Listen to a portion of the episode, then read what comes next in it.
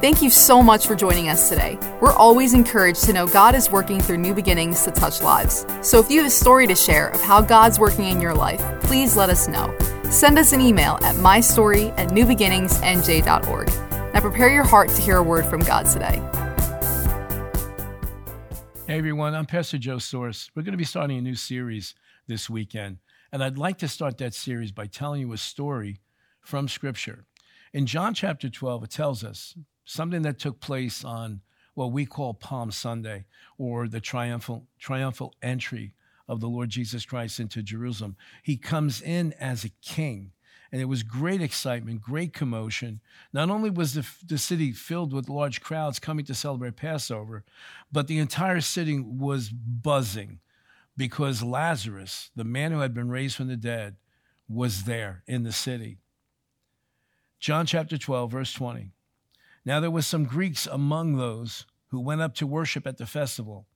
Passover time, people from all over the Roman Empire, all over the Middle East, the known world, would come to Jerusalem to celebrate. It was one of the feasts that was commanded in Scripture that every male should present himself in Jerusalem.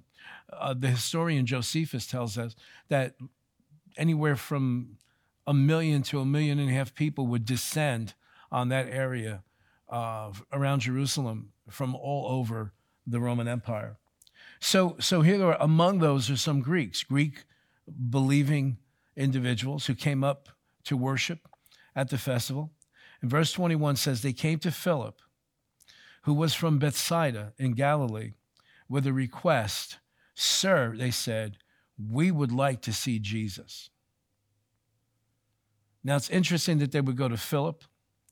Philip is not a Hebrew name, Philip is a Greek name, so they must have sensed some connection with, with him. But the interesting thing here is this their request was, We would like to see Jesus. King James actually says it this way We would see Jesus. And maybe Philip could have thought, because I would have thought, wait a minute, wait a minute. Don't you want to see the beautiful temple? Don't you want to go on a tour? Don't you want to see the temple? Don't you want to see all the surrounding buildings? Don't you want to examine this beauty? Or, or better yet, wait a second, wait a second. Don't you want to see the man who was raised from the dead? That wasn't their request. They said, We want to see Jesus. They must have understood that without him, the temple has no meaning. They must have concluded that it would be better to meet the man who raised the dead than to meet the man who had been raised from the dead. He, Jesus, needs to be the center and needs to be the focus of our lives. These Greek believers, Jews, understood the most important thing that they needed right now in their lives was not to tour a building who they wouldn't know at the time would be demolished within the next 30 years. They didn't need to see a man who was raised from the dead. They needed to see the one. They needed to know the one. They needed to develop a relationship with the one who could raise the dead. Matthew chapter 14, 22. Immediately, Jesus made the disciples get into the boat and go on ahead of him to the other side while he dismissed the crowd. After he had dismissed them, he went up on a mountainside by himself to pray. Later that night, he was there alone, and the boat was already a considerable distance from land, buffeted by the waves because of the wind was against it. Shortly before dawn, Jesus went out to them, walking on the lake. When the disciples saw him walking on the lake, they were terrified. It's a ghost, they said, and cried out in fear. But Jesus immediately said to them, Take courage, it is I, don't be afraid. Lord, if it's you, Peter replied, tell me to come to you on the water. Come, he said. Then Peter got down out of the boat, walked on the water, came toward Jesus.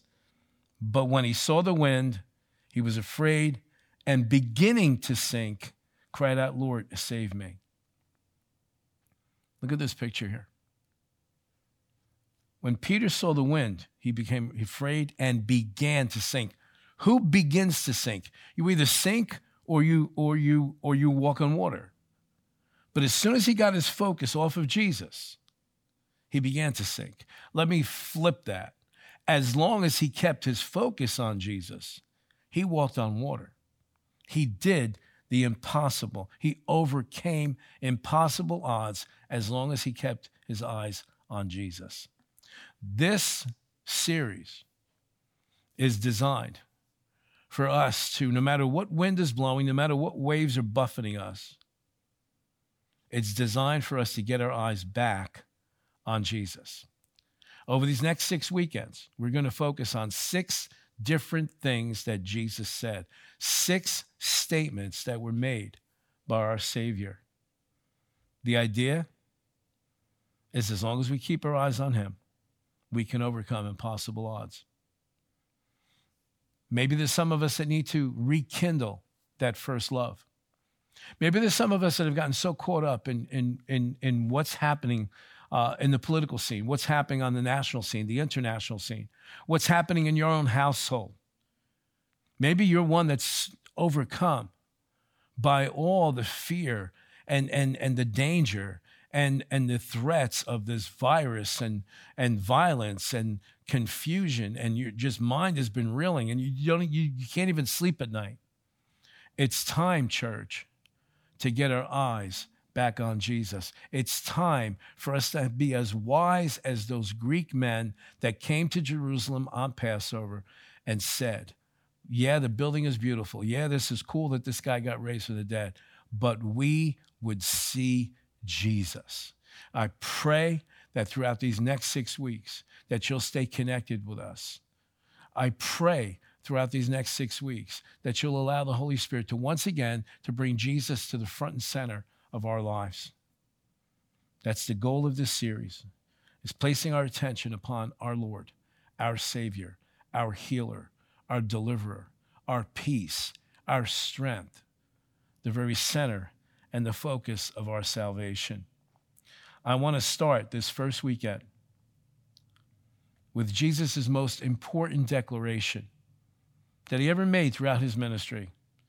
So we're going to go to John chapter 14. I'm going to start in verse 1. Remember, this takes place at the Last Supper.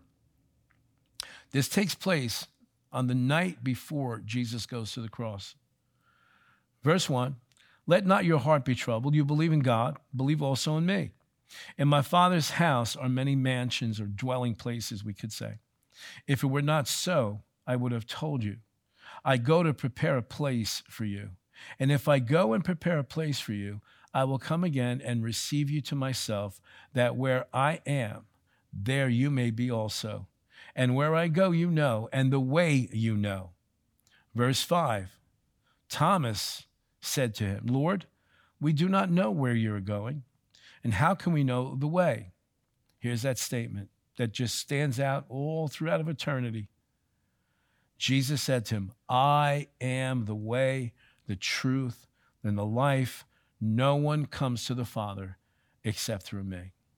This is one of the seven great I am declarations of the Lord Jesus Christ. Again, let's understand the context here. It's the Last Supper. Jesus is both preparing the disciples for his departure as well as inviting them to come into an everlasting relationship with himself. The fact is, we know from, from studying ancient Jewish culture Jesus is using the language of a marriage proposal. In order for a man to be married, he had to guarantee a home for the newlyweds to live in.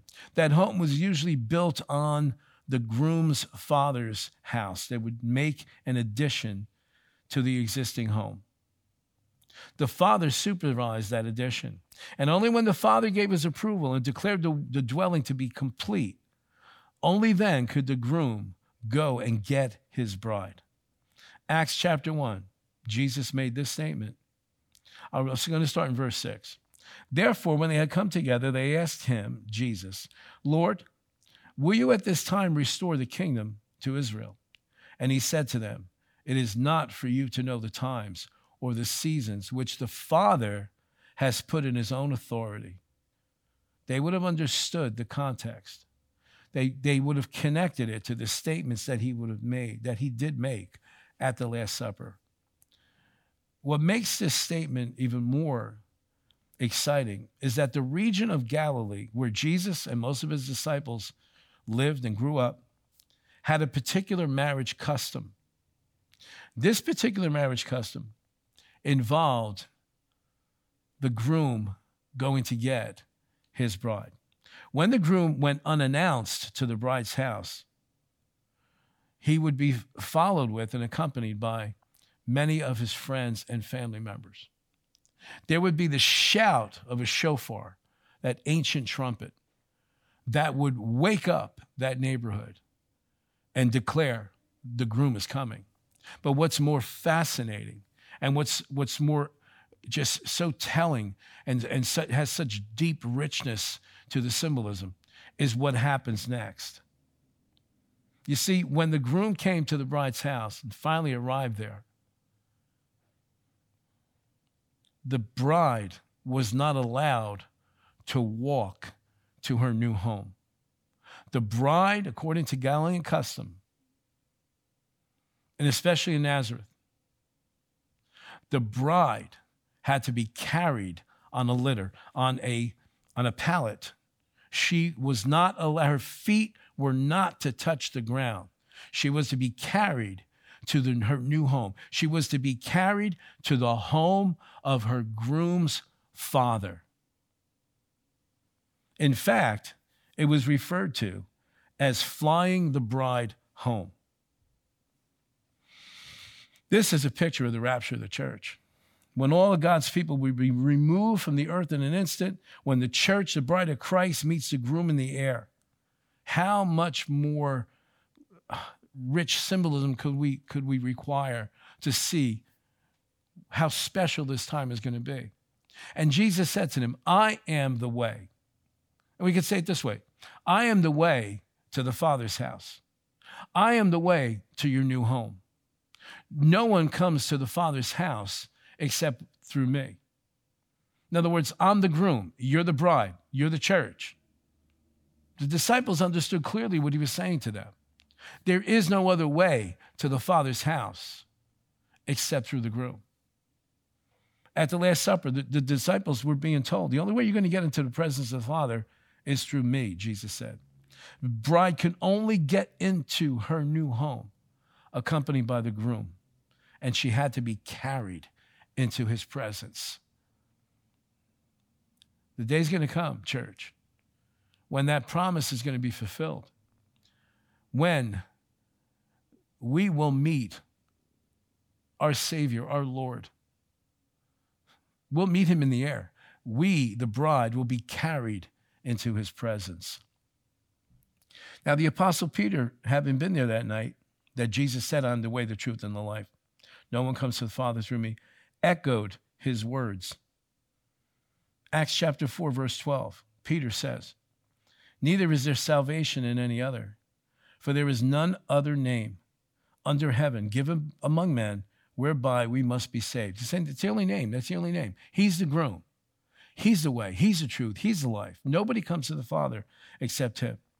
Paul, inspired by the Holy Spirit, backs up the same claim in 1 Timothy chapter 2, verse 5. There was one God, one mediator between God and men, the man, Christ Jesus.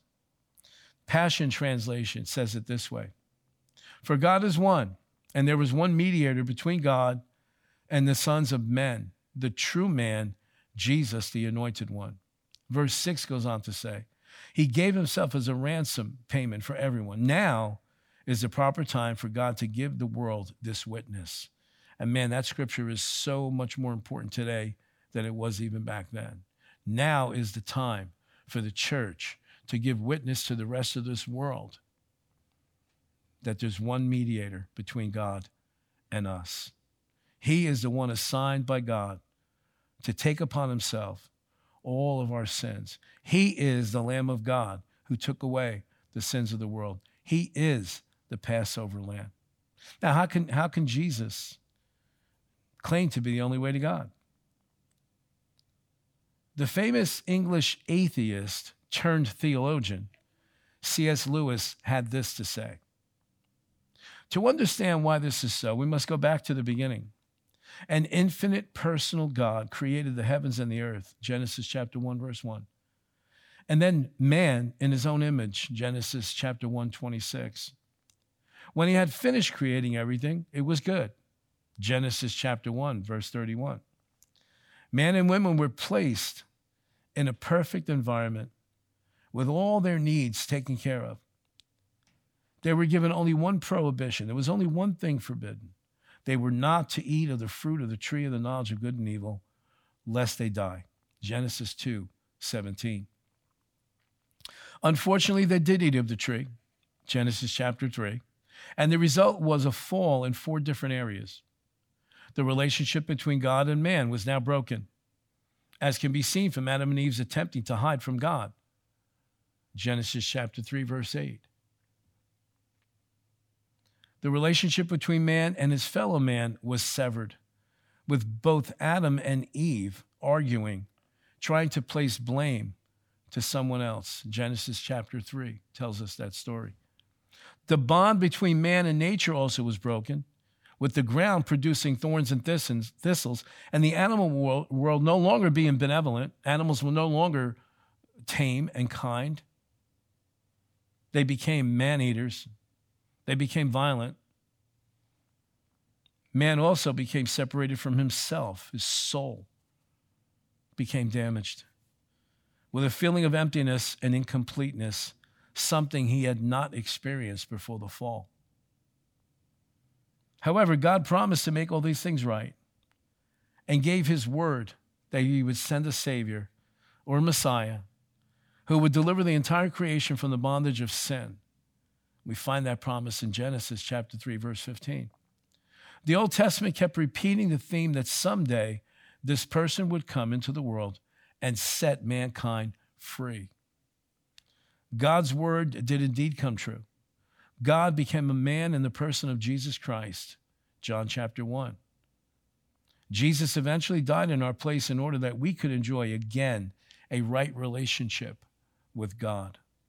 The Bible says God was in Christ, reconciling the world unto himself, and he hath made him to be sin for us, who knew no sin, that we might be made the righteousness of God in him. 2 Corinthians chapter 5 verse 21. Jesus has paved the way. God has done it all. Our responsibility is to accept that fact. We can do nothing to add to the work of Jesus. It has all been done for us. He himself claimed to be the way, the way out of sin, the way into the Father's embrace, the way out of fear, the way out of addiction, out of hatred, out of darkness. Only someone who was alive can lead us on that path. He is the way, He is the truth, He is the life. Again, I want to quote C.S. Lewis. He shares a great illustration.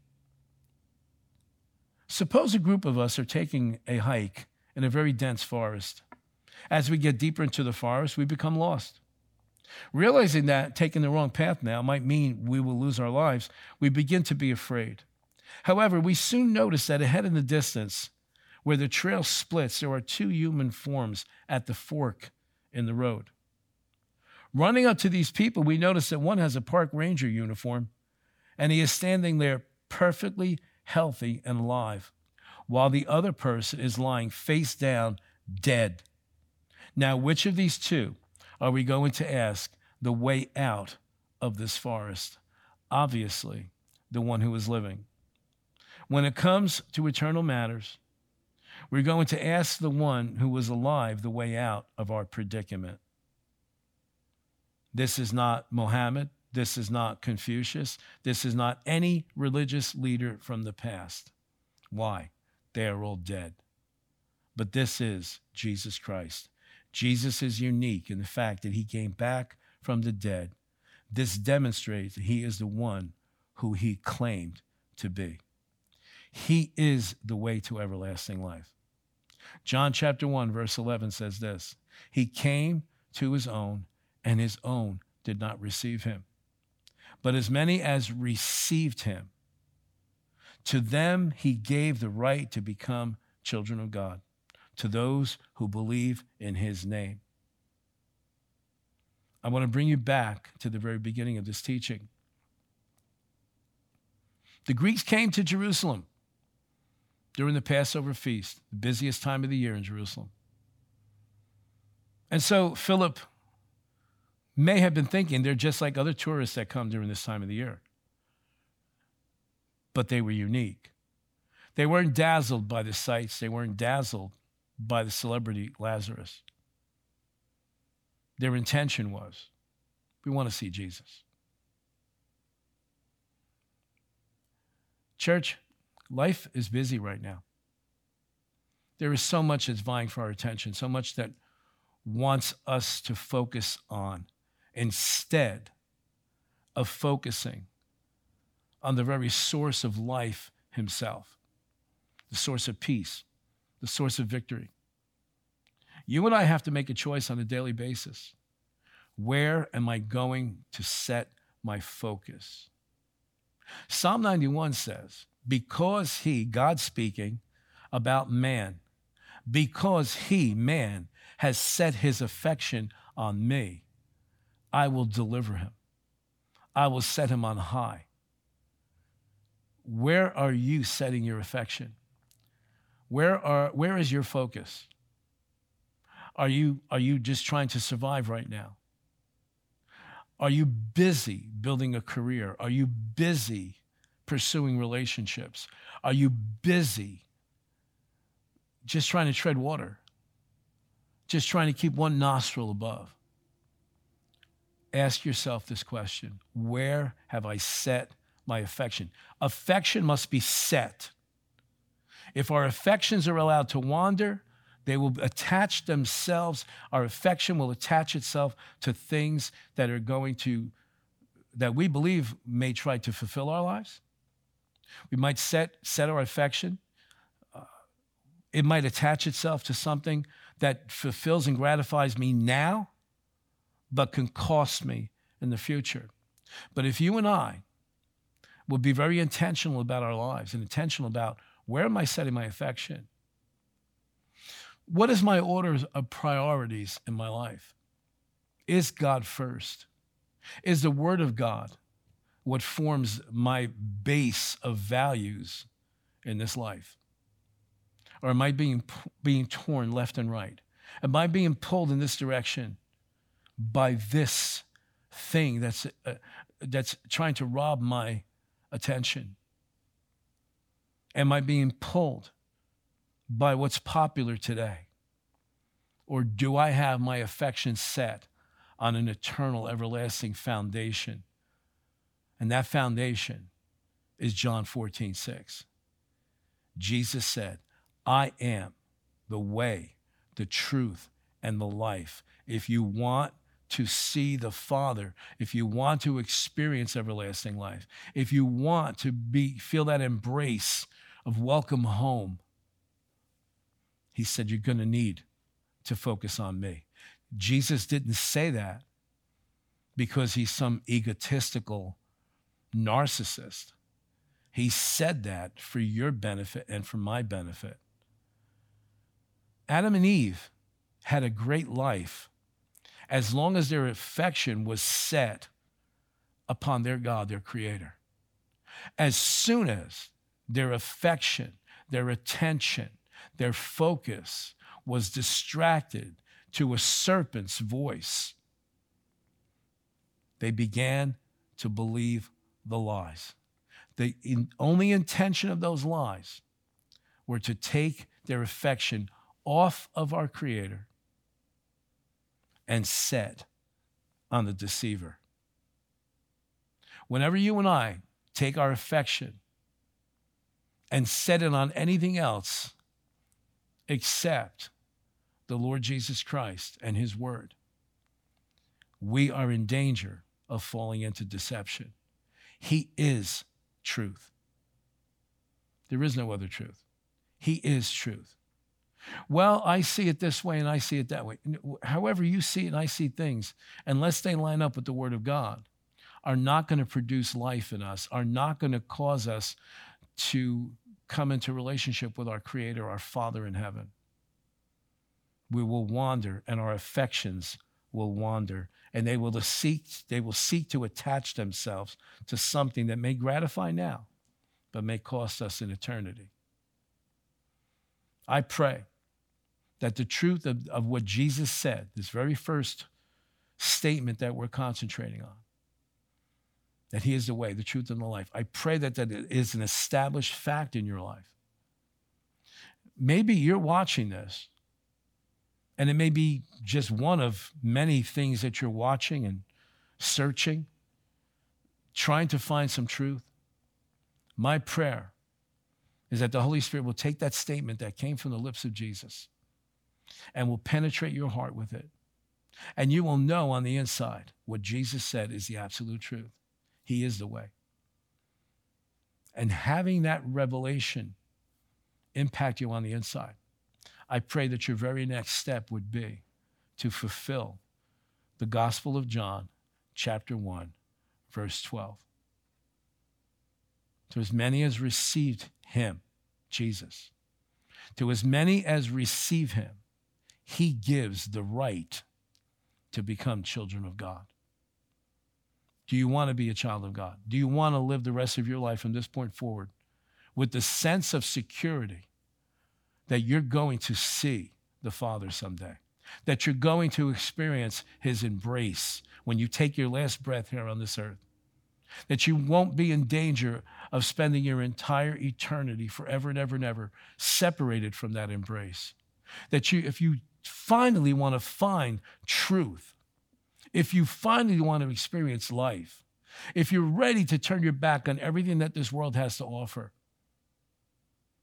then I would ask you to say this prayer with me. Repeat this with me wherever you are. Father, I believe that Jesus Christ is the Son of God. I believe that He is the Lamb of God who takes away the sin of this world. I believe He died on the cross to pay for my sin. I believe that you, Father, raised Jesus from the dead, and he's alive right now. So I pray, Jesus, be my Lord, be my Savior. I receive you as my Savior. I receive you as my Lord. I believe in your name. Thank you for making me a child of God. Thank you that I have the security now to know that when I take my last breath, I will be forever in your presence. Thank you. I believe that you are the way, the truth, and the life. Thank you. In Jesus' name, amen. Thanks for listening to this message. We pray that you're blessed and lifted up by God's Word. If this message helped you today, please consider supporting New Beginnings financially. You can just go to newbeginningsnj.org and click the Giving tab. We hope to see you soon.